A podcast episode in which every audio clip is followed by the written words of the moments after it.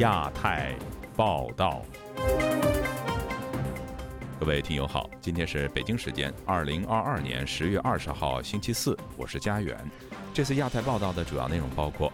曼彻斯特中领馆前到底发生了什么？汝州少女在隔离点身亡，民怨沸腾，南汉清零政策。李宁服装被网民质疑向日本军服惹争议。二十大报告新术语频出，学者表示新瓶装旧酒。中共首次提出规范财富积累制，寓意何为？海外流传不同版本新常委人选，王沪宁去留广受关注。接下来就请听这次节目的详细内容。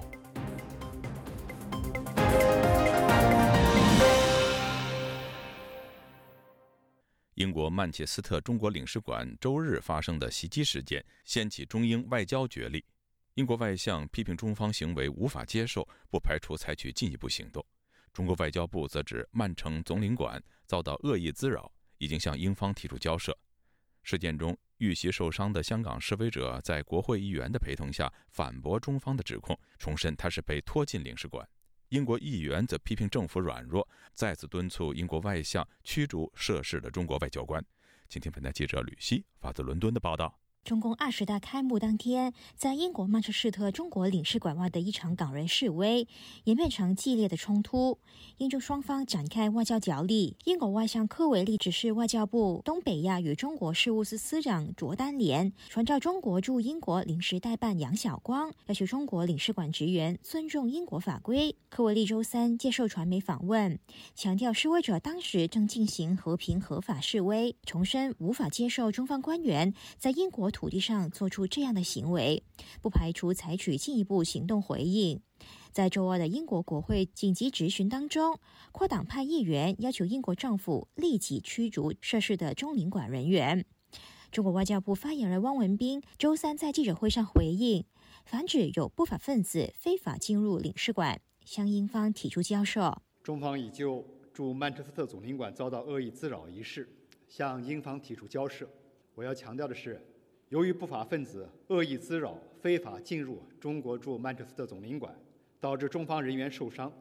中方馆舍安全受到威胁，中国驻外使领馆的安宁和尊严不容侵犯。我们希望英方切实履行责任，采取有效措施，加强对中国驻英使领馆馆舍和人员的保护。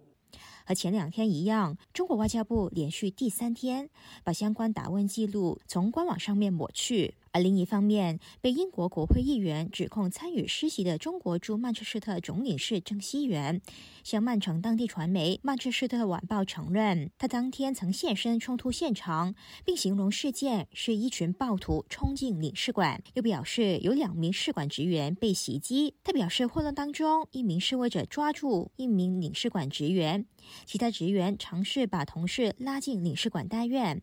期间，示威者不肯放手，自己跌入领事馆。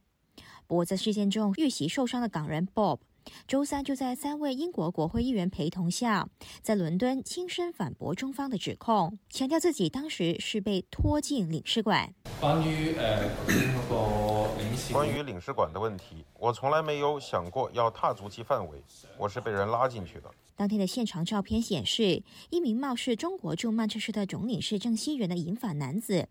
在袭击期间拉扯 Bob 的头发，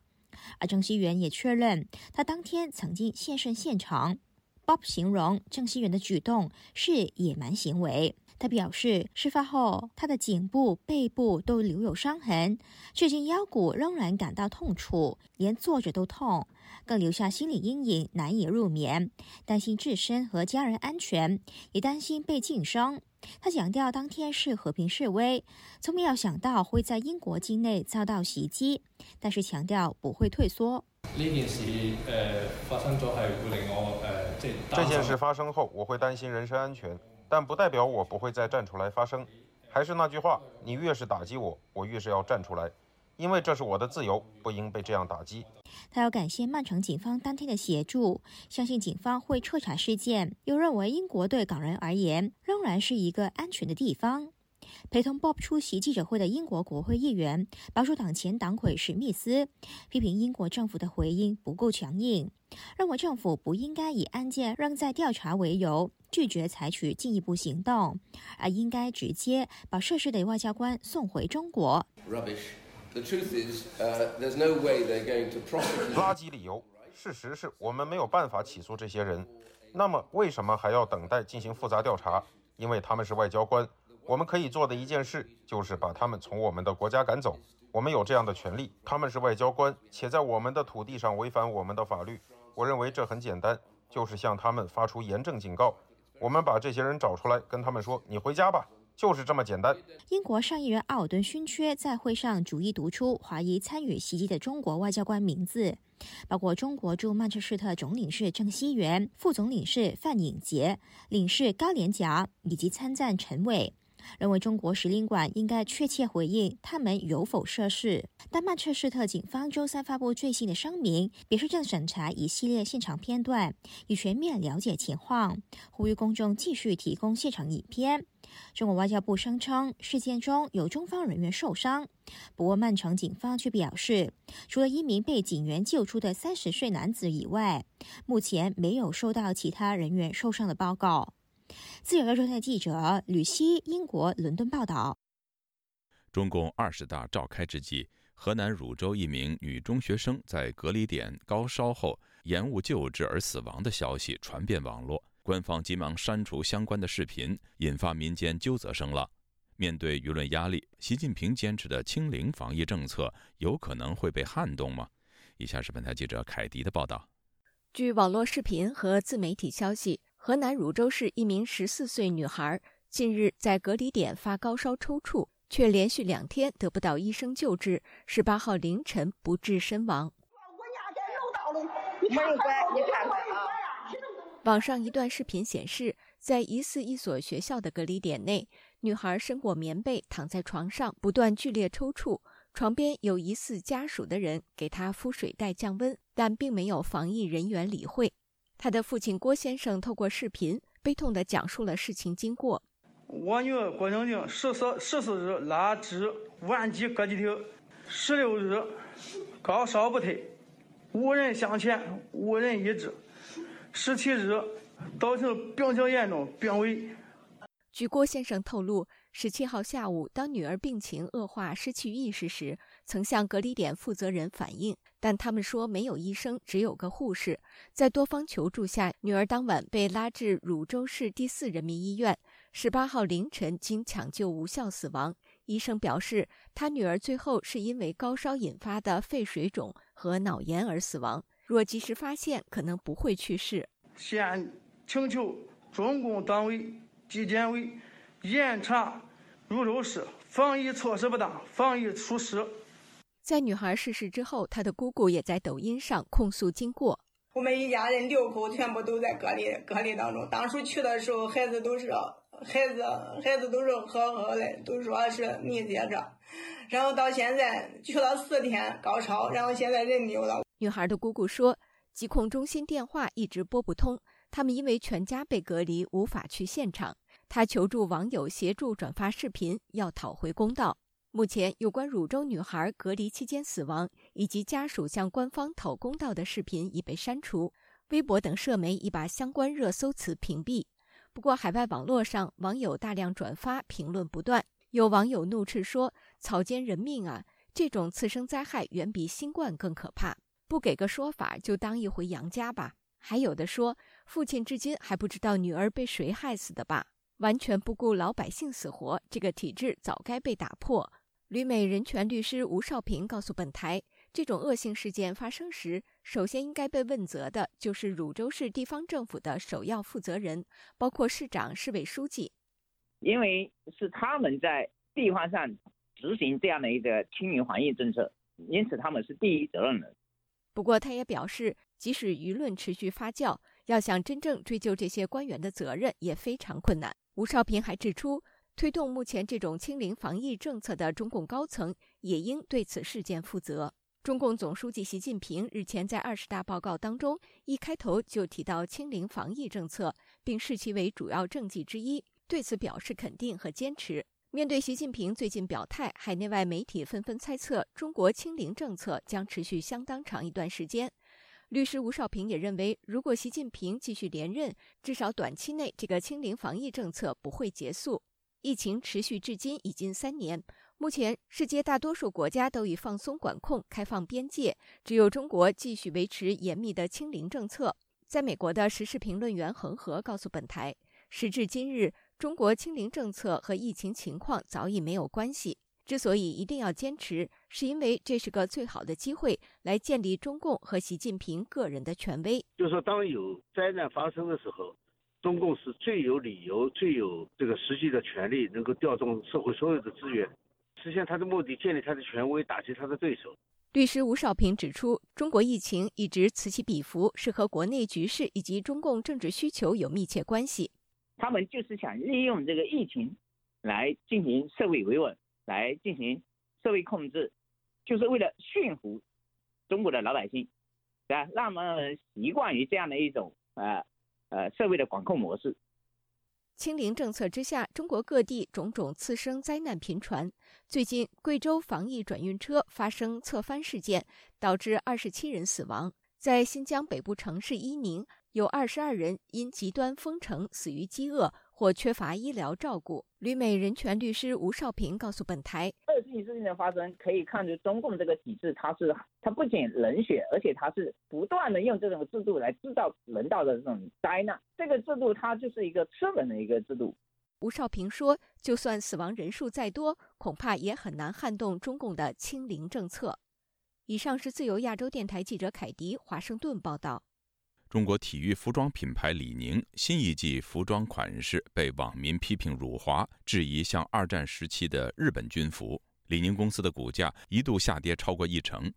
十九号，李宁官方微博发出道歉声明，但有网民却力挺李宁，认为是被对手恶搞。还有人说，批评者是文化自信不足，应该相信国有品牌。以下是记者夏小华发自台北的报道。李宁被网民指有辱华之嫌的新一季商品，九月二十一号发布在李宁官方微博。二零二二逐梦行机场大秀新品这一系列的新品至少有九组二十七套的款式，有黑色、白色、红色、藏青色、浅绿色、军绿色等多个色系。被质疑像二战时期日本军服的是其中一组，三个款式。有网民形容模特儿身上的大衣军绿色配色，帽耳垂下覆盖住耳朵，令人联想到日本二战士兵的服装。批评李宁吃中国的饭，砸中国的碗。李宁官方微博十九号上午声明道歉。意图只写内文说，此次相关产品的设计以及造型给大家带来了困惑和疑虑，我们表示诚挚的歉意。李宁声明解释，逐梦型秀款的产品设计是以飞行为主题，从飞行员的装备汲取灵感，展现人类不断探索天空的梦想。讨论最多的飞行帽设计源于中国古代头盔、户外防护帽以及棉帽。产品以多种颜色、款式进行呈现，兼具有防风、保暖等专业的功能，以适应更多户外穿着的场景。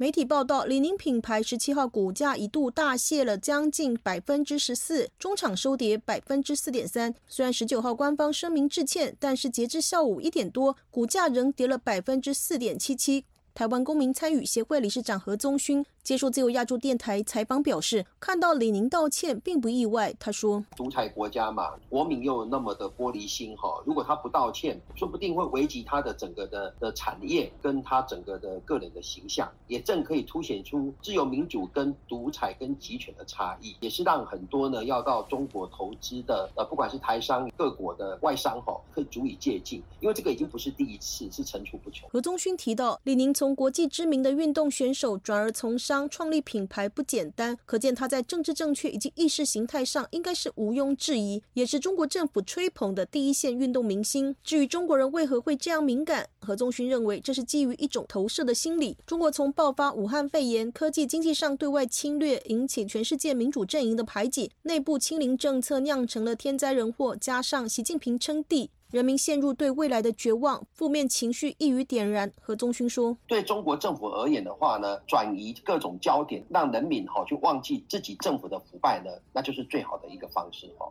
最容易去转移焦点，就是透过意识形态哈。我没有办法去判断说李宁这个辱华事件背后是不是有政治主导。但是呢，这明显是一个脆弱的、没有自信的民主后所呈现的一个巨婴现象。李宁就是一个无端的政治受害者。李宁的道歉声明下有不少力挺的声音，有重庆网民就说：“军绿色就是我们国家的颜色啊！”李宁这是被对手搞了吧？还有上海的网民说：“如同分不清纳粹符号与佛教符号的人在批评别人用了纳粹的符号一样。”另有浙江网民说：“这是国人对文化的不自信，也是被各种的神剧带偏了。”还有人说：“这明明是九月的秀了，这么多的颜色，偏挑绿的来说事。”但也有网民颇有微词，广东网民就留言说：“我拿李宁当国货，李宁拿我当大左。”不过，也有网民认为，中国自己的拳头品牌就像是自己人养大的小树苗，长大不容易，要学会互相扶助。制台中国异议人士龚宇健接受自由亚洲电台采访说：“李宁在他这个年龄段是很有名气的运动员，他是那种拿金牌拿到手软的人。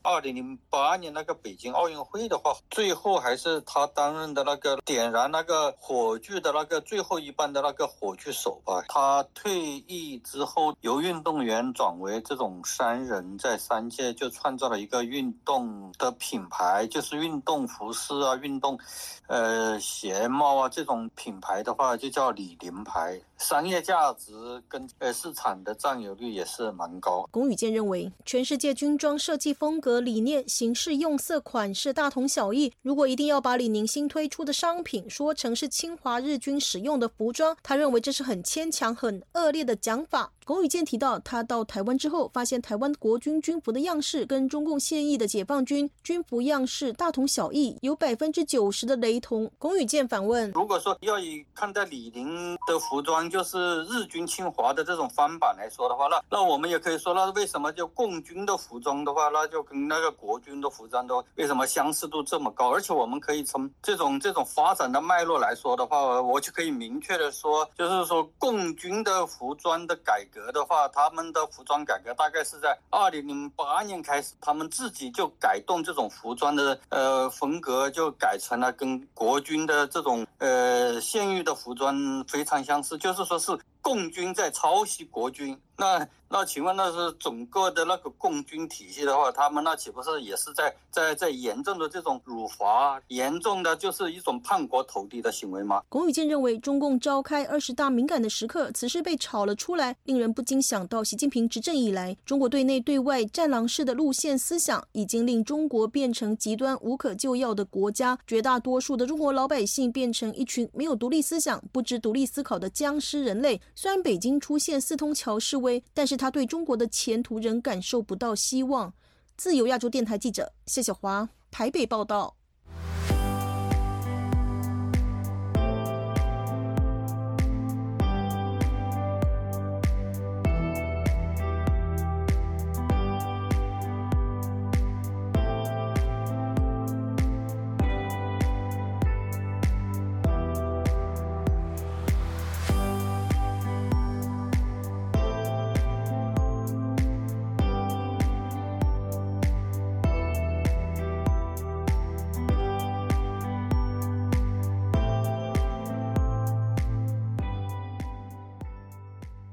众瞩目的中共二十大仍在进行中，在中共总书记习近平做的开幕报告中，充满了意识形态新政治术语，其中“人民领袖”“习近平新时代中国特色社会主义”“中国式现代化”“全过程民主”等热词，引发社会的广泛解读。有学者认为，本次党代会提出的发展理念和目标，是用党国的宏大叙事来包装习近平个人的权力核心。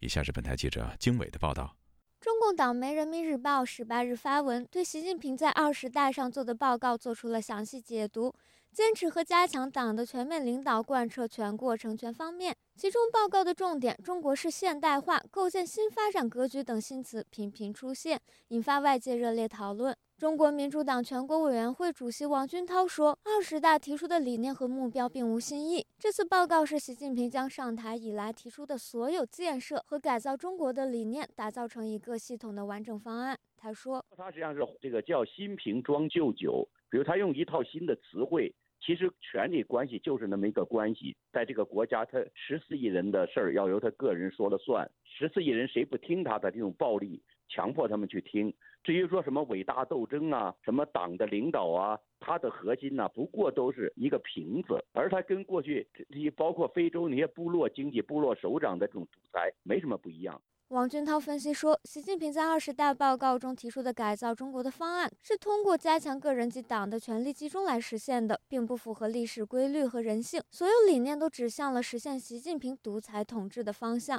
中国式现代化及中国共产党领导的社会主义现代化，既有各国现代化的共同特征，更有基于自己国情的中国特色。而新发展格局的核心在于以国内大循环为主体，国内国际双循环互相促进。现居美国的中国问题专家邓玉文同样认为，此次二十大报告是新瓶装旧酒。他说：“除了所谓中国式现代化之外，其他的东西都是老生常谈，不同的场合、不同的文件和报告里面都谈到过啊。那么所谓中国式现代化的，那就是把过去所做的一切，用一个所谓的新名词，呃，你可以说是包装或者说来重拉，来为它。”今后的这样一个可以说是统治也好，或者说是治理也罢，提供一种所谓的这样一种合法性。从意志形态来看，它是要提供一种合法性的。英国广播公司日前发文，对《人民日报》中的领导人姓名和政治术语进行了频率分析。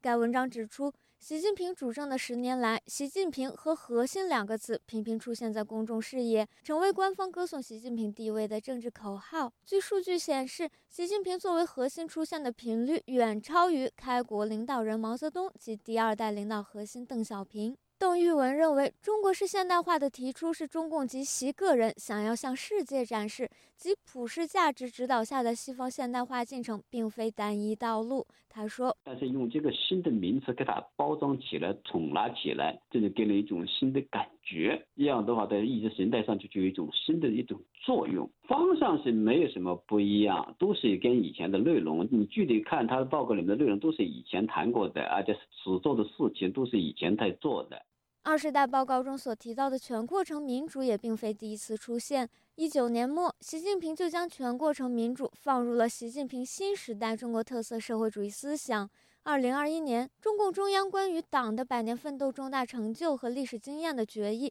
明确指出，要坚持两个确立，即确立习近平党中央的核心、全党的核心地位，确立习近平新时代中国特色社会主义思想的指导地位。进一步发展了2018年提出的两个维护。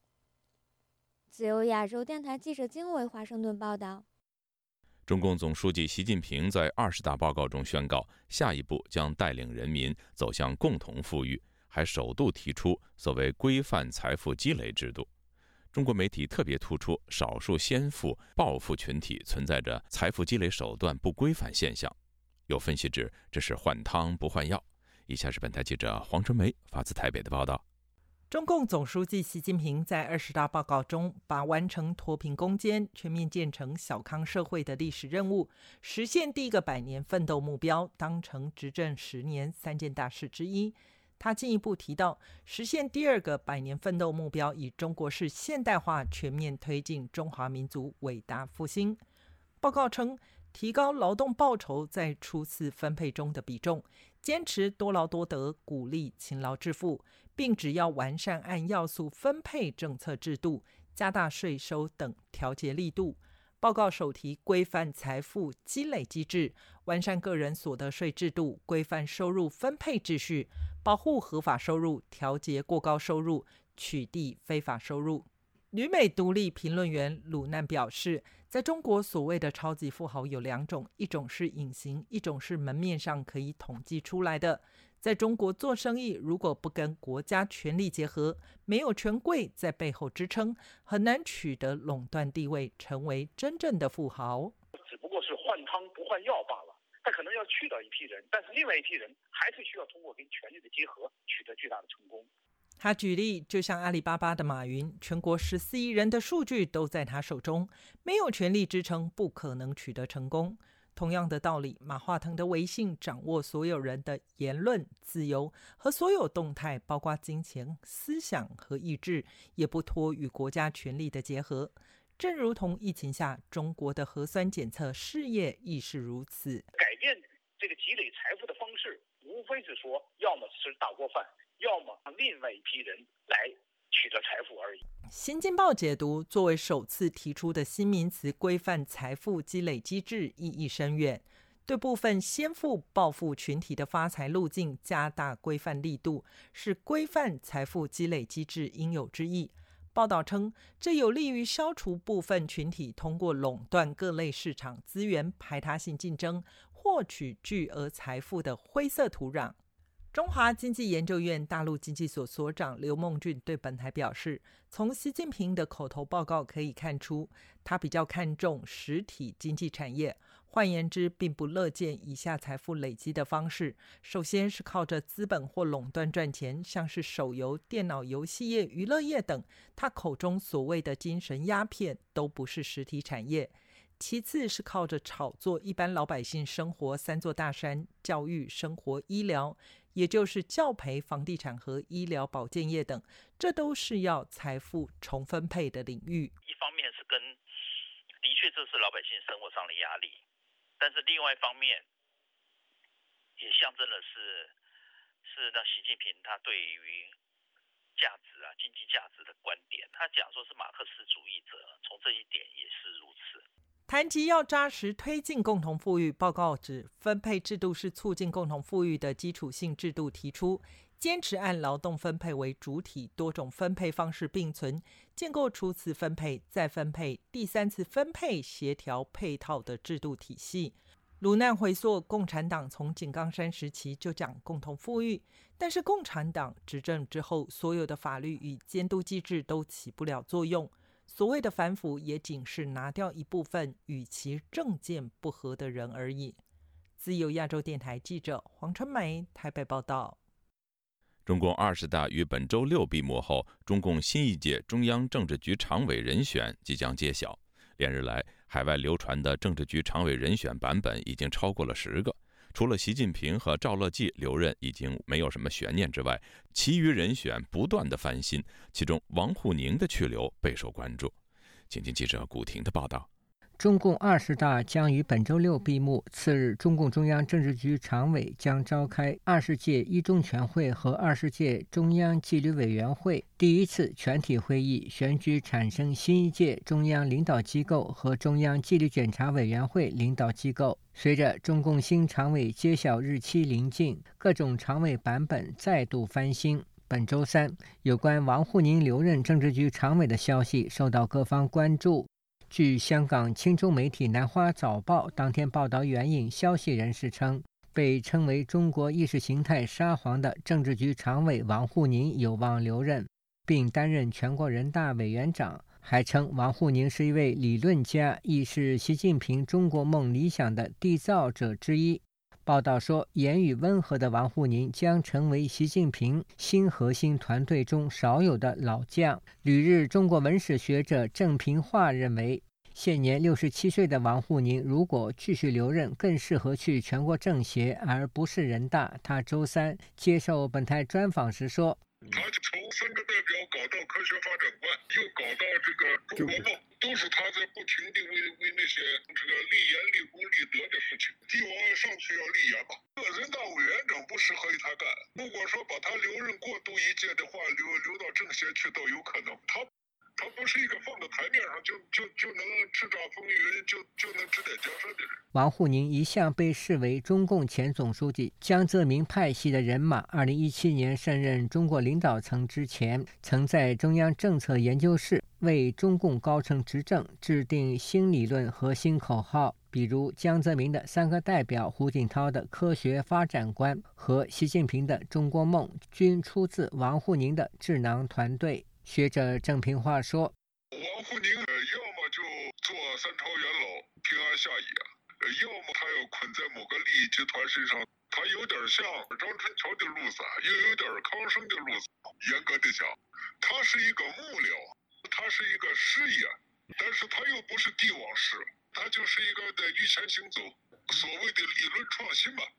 近期海外流传的中共中央政治局新常委版本不下十个。最近一周，《华尔街日报》传出的常委版本为：习近平、王沪宁、赵乐际、李强、李希、丁薛祥。联合新闻网版本是：习近平、李克强、汪洋、赵乐际、丁薛祥、陈明尔、胡春华。南华早报的版本是七名常委四人退休，是栗战书、韩正、李克强；另一版本是习近平、赵乐际、黄坤明、李强、陈明尔、丁薛祥及胡春华。根据中国官方报道，二十大中央委员、中央候补委员名单已经提交讨论。关注二十大的贵州学者王先生说：“中央委员的啊，中央委员、中央中纪委委员、候补委员的候选名单已经提交了。”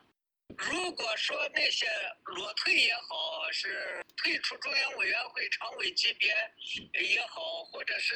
在任的也好，他中央委员你一看名单就知道。此次中央委员和中央候补委员、中纪委委员候选人继续采取差额选举方式产生，不过政治局委员实行等额选举，即候选人只要得票过半数就可通过。学者王先生对记者说：“中共中央委员会和中共中央纪律检查委员会人选推荐、考察、提名工作，由于都在中央政治局常委会和中央政治局主导下进行，不会出现意外情况。”自由亚洲电台记者古婷报道。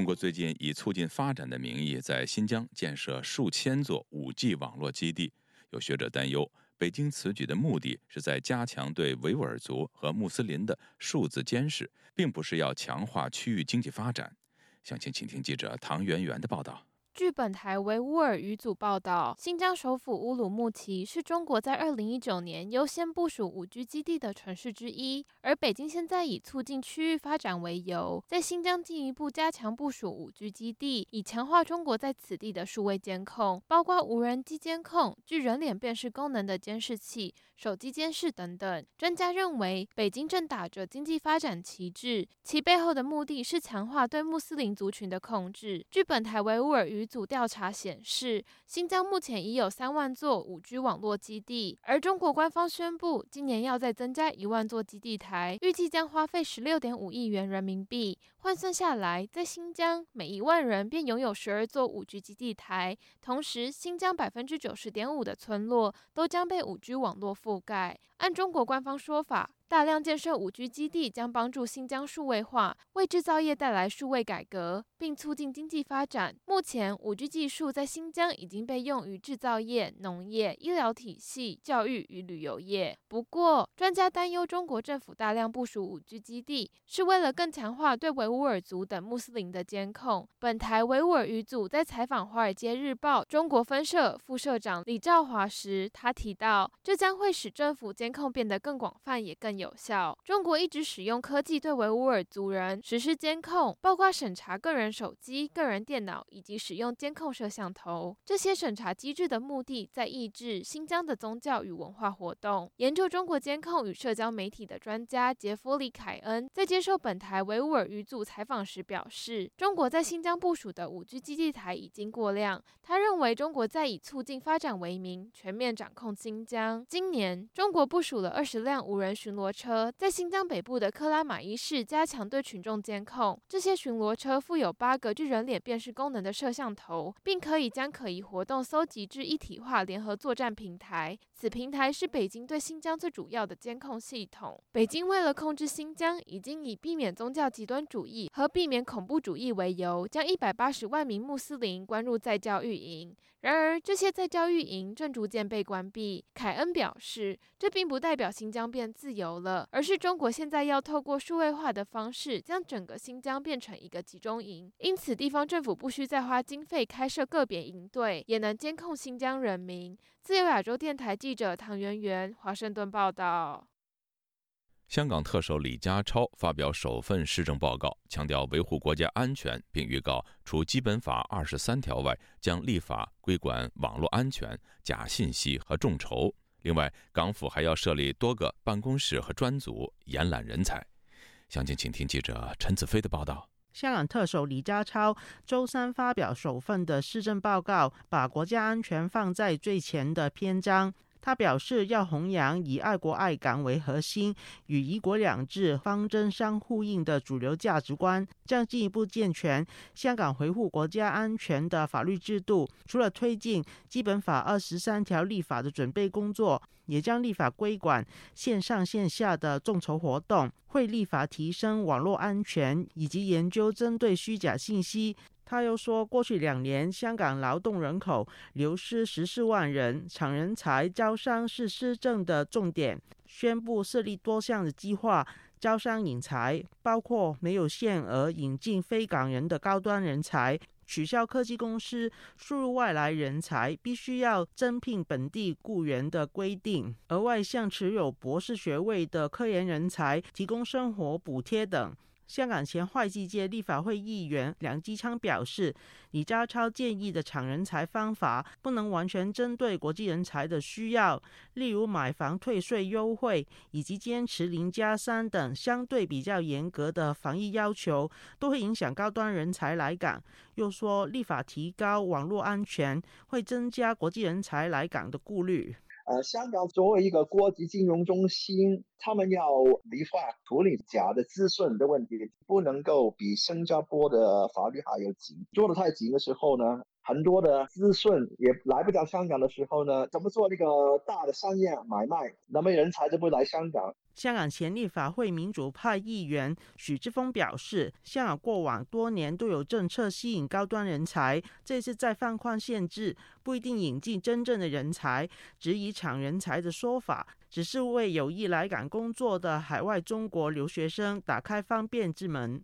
我自己都好质疑，即系呢啲嘅措施有几吸引呢？即系喺香港国际。我很质疑这些抢人才措施，在香港国际形象已如此差之下，还有多少的吸引力？我已经不说没有自由的问题，外国人才看到香港以政治为先，在如此失败的管制下，试问花大量的资源去抢人才，是否能换来同等的经济价值呢？这个计划可能只吸引一批。从中国到外国读书的人借此机会来到香港发展，只是一个换血计划，填补大批离港的人才，把香港进一步去国际化。许志峰表示，李家超把国家安全有关的立法放在施政报告的开始篇章，是要显示与北京同步同调，进一步打压香港政党和团体的生存空间。如果佢话线上线下嘅众筹都做嘅话咧？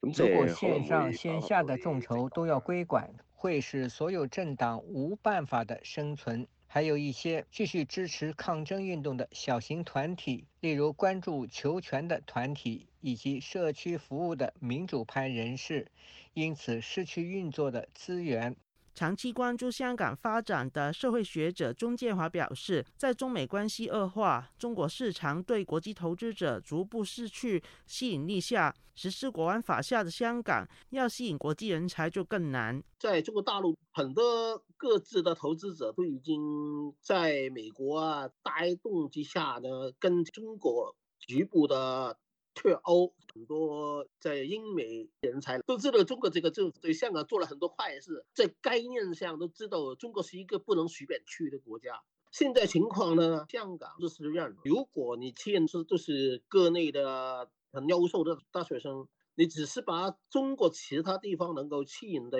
哪些人抢过来。整体对中国来说，没有增强了它全球向竞争力。对于特区政府设立由特首领导的融入国家发展大局督导组，钟建华表示，从二十大开幕，香港官员都在社交媒体上传看开幕直播的相片，可见香港已经融入国家发展大局。设立相关的单位只是表态多于实质。就亚洲电台记者陈子飞报道。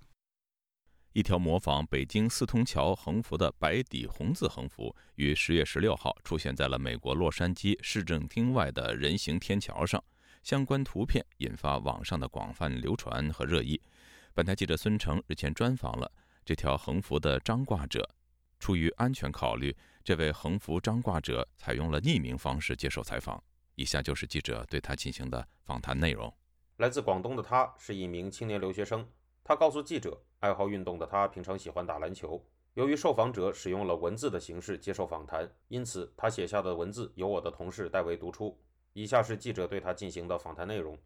网上很多消息说您拉横幅的地方是广州，不过实际上是在洛杉矶，是这样吗？是的，看到有人说我拉横幅的地方在广州，我其实还很惊讶，因为我知道自己是在洛杉矶，所以我没有想到有这么多人会认错地点。能不能讲讲您是在什么时候做了这件事，又用了多长时间进行了准备呢？我看到彭在洲意识的标语后，就开始模仿他的标语。我花了几个小时用手制作了横幅，然后因为他号召大家十六号进行抗议活动，我就在十六号当天将横幅挂在了洛杉矶市政厅外的天桥上。能不能讲一讲您准备这个横幅和选择行动地点的细节呢？有一点我特别想说的就是，我从来没有想到。原来制作横幅这么累，我跪在地上写的手都快要断了。因为彭义是号召大家十六号进行抗议活动，我就想赶在十六号将横幅挂在一个显眼的地方。因为洛杉矶市政厅很出名，好像还在 GTA 里出现过，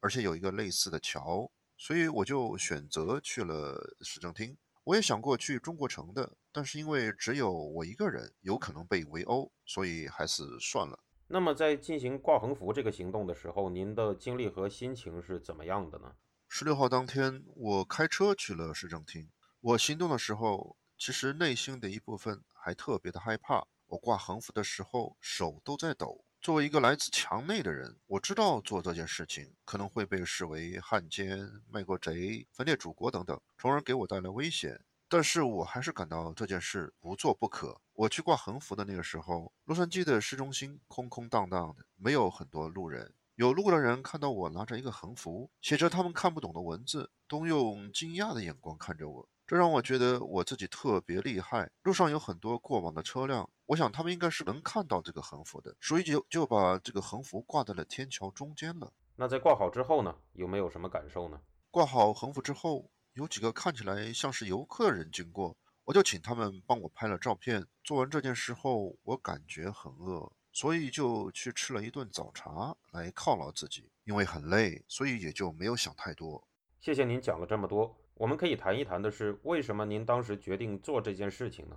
因为我为这位四通桥的抗议者的行为所触动，我很佩服他的勇气，所以我感到我必须去支持他。现在在国内各种行动因为监控受到很大的限制，而我希望让他的行动能够产生更大的影响。我觉得响应他的最好的办法，就是提出我认为真正可以解决他诉求的合适的办法，也就是反对大一统的体制。这种体制不尊重人们乡土的利益和历史，甚至不会允许我们去记住那些在家乡的封城中因为无法得到救治而去世的病人。活活饿死的老人，还有抑郁发疯的人，让悲剧不断轮回。其实有一个问题我很好奇，在四通桥抗议者的众多响应者里面，您做的这件事可以说是传播度相当大的之一了。那对这样的一个结果，您是什么样的感受呢？我是感到欣慰，因为这说明标语引起了许多人的共鸣。我看到网上很多人都表示支持，说明这说出了许多人的诉求。同时，我也有一些意外。因为阅读的理念在几年前还不会有这么多的人关注和讨论，无论是认同的还是反对的。的确，网上也有人对您的理念持反对的观点，您是怎么看的呢？这没有关系，它可能看上去显得很小众乃至荒谬，但是大家看到我的声音，这已经很足够了。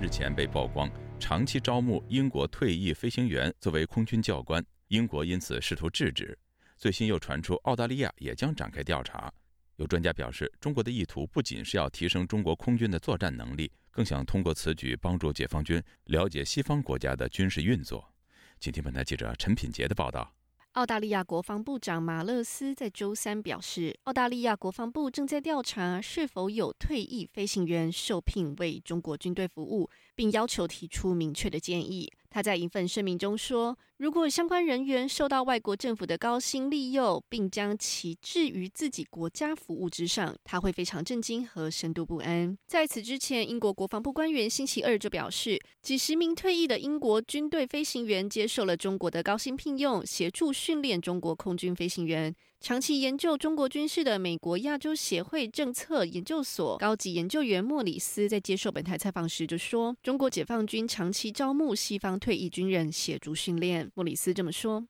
：“The PLA is they're always looking for skills and expertise that would.” 解放军一直在追求深入了解敌军的技能和专业知识，以便帮助他们进行训练。美国并不想让任何朋友和盟友。帮助中国解放军，使他们的部队现代化，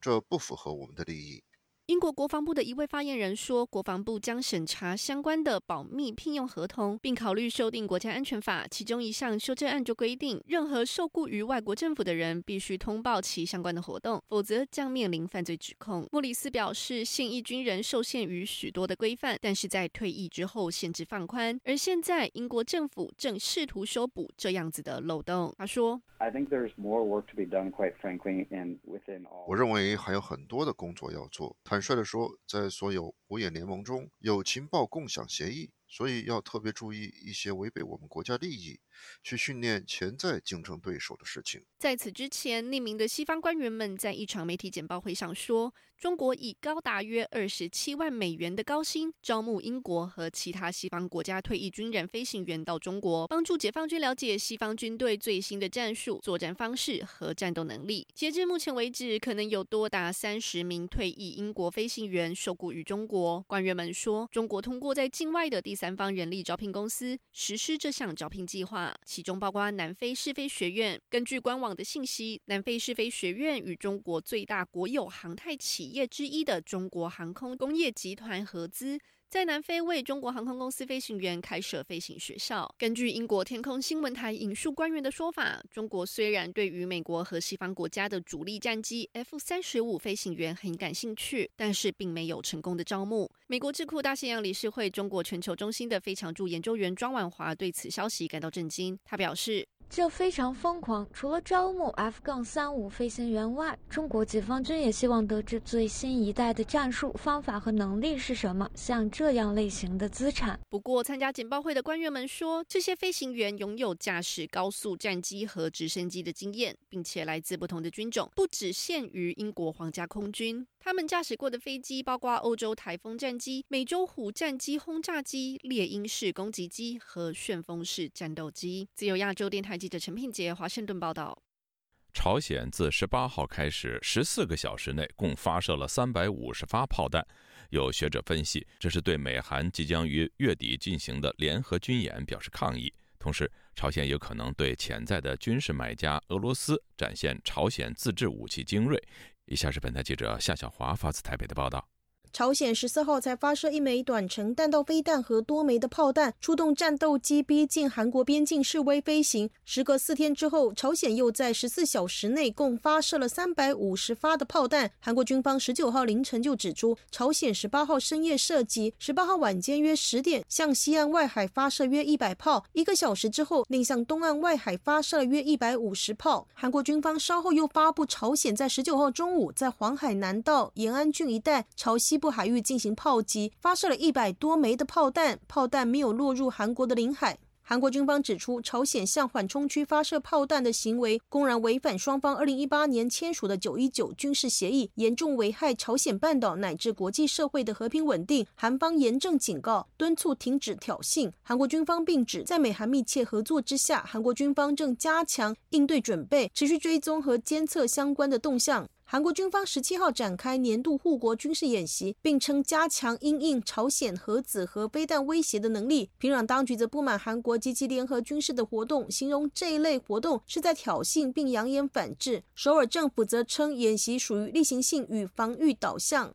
台湾中央社报道，朝鲜人民军总参谋部发言人表示，最新动作是为了回应韩国上午在前线附近发射了十多枚多管火箭弹，强烈警告敌军，炮击是对韩国的严重警告和有力的军事反制措施。台湾国防安全研究院助理研究员林志豪接受自由亚洲电台采访分析，朝鲜利用中美对立分界点的空档时间扩充军事实力，并透过军演提高对内的危机意识。朝鲜多次布置类似的行动，这一次是绝妙时间。林志豪说：“对内提高危机意识啊，对外趁机吸引美国注意力。以北韩立场来讲的话，他不可能一直跟中国靠在一起，不可能跟俄国靠在一起。虽然现在看起来都是走在一起，可是以北韩的自己过去的历史动态或他的外交手段来看。”的话，他其实常常会有一种摆荡的效应，就是说他可能会透过美国去淡化中国跟俄国这样国内的影响力。林志豪认为，朝鲜目的在中美、中俄三方角力之间取得三面讨好的中间角色，透过世界局势各取所需利益。林志豪说：“譬如说，从美国身上获得他核武会员国的正式会员资格，然后从中国和俄国手中取得必要的资源，因为中国跟俄国现在在跟美国的对抗的立场来讲的话，他非常需要中北韩这个国家的支持，甚至是地方上的一个安定的力量。所以北韩可能会透过这种大国之间的对立来获得他所需要的资源跟援助。最终目标还是以他内政的推政实行计划能够达到一个数字，在明年年初他那个他们最高人民会议开会的时候，甚至他们那个党大会开会的时候，能够有一个很好的交代，建立一个漂亮的政绩。此外，韩国空军十八号表示，将在三十一号至十一月四号在朝鲜半岛上空举行韩美联合空中演习，将有两百五十架的韩美军机参加。韩媒报道，这是自二零一七年十二月韩美举行历届最大规模的联合空中演习之后，时隔五年再次大规模的空中演习。台湾政治大学外交学系教授刘德海接受自由亚洲电台采访指出，朝鲜目的在对韩国以习越政府表达不满。刘德海说：“韩国说他违反了九一九，但是对北韩来讲的话呢，是认为呢韩国又跟美国开始进行大规模军事演习，还有包括了美国的航母也过来了，再加上了美日联合的军演，这些都代表了这个韩国的态度呢对北韩的强硬。所以的话呢，当然北韩也不会去遵守什么九一九了，从各种角度的准备啊来向韩国示威嘛。当然最主要的目标还是朝向着美国了，是想要逼这个拜登政府能够上桌跟他谈判。刘德海分析，朝鲜中程飞弹打得到关岛，更不用说拥有其宣称的极音速飞弹。如果是极音速飞弹，那美国和日本没有办法拦截。前一阵子朝鲜试射飞弹，令外界联想是不是有中俄朝三方联合的意味？刘德海说：“那当然要有了，嗯，因为现在对北韩来讲，这是最好的机会啊。”因为现在美国跟中俄关系都不好，所以像他试射飞弹的话呢，联合国就没办法谴责他。因为中俄只要任何一国否决，联合国就不能谴责他，也不能够追加进一步的制裁措施了嘛。对美韩将举行军演，刘德海认为美日韩联手对付朝鲜，韩国强调具有压倒性的优势，可以镇压朝鲜核设施和飞弹攻击。刘德海说，美韩这次就是相对的，就是在故意在各种不同的角度、地点，甚至在水库呃上面发射他的飞弹，让韩国防不。阵防，也就是说，韩国没办法去追他的那个飞弹的轨迹啊，他随便哪里都可以射你，所以这个就是在讲他们两个是 action reaction 嘛，对我强硬，我比你更强硬，大家看谁比谁强硬。对朝鲜密集射击数百枚的飞弹，刘德海提出另类观察，他说，说不定就是在要卖给俄罗斯武器之前，先给俄罗斯看看他的武器的这个性能如何。林志豪表示，韩国很久没有接触大规模的军事演习，以及越政府他想挽回低迷的支持率，也对朝鲜发出警告讯息，但预期也是重复过去的剧情，对立没有交流。朝鲜狂射飞弹，正是中共召开二十大的期间。林志豪分析，北京固然希望朝鲜透过军演影响转移美国的注意力和减低美国在东北亚的影响力，但是也担心朝鲜过于冲动，导致东北亚日本跟韩国进而扩张军备，甚至可能跟中国保持距离，导致他在东北亚地区的影响力减弱。自由亚洲电台记者谢小华台北报道。陪伴是最长情的告白，从广播到网站。再到 Twitter 和 Facebook，自由亚洲电台感谢您二十五年来不离不弃。相遇是久别重逢，从 Spotify 到 Google Podcast，再到 Apple Podcast，我们在各大播客平台等您，再续前缘，相守相依。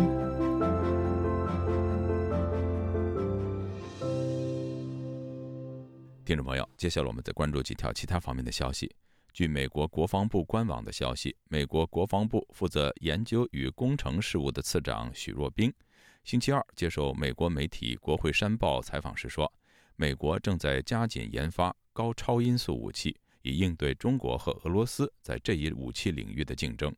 许若冰表示。现在，美国的每一个军种都在研发高超音速武器。许若冰是华裔，出生在台湾后移民美国，长期在美国的军工领域工作。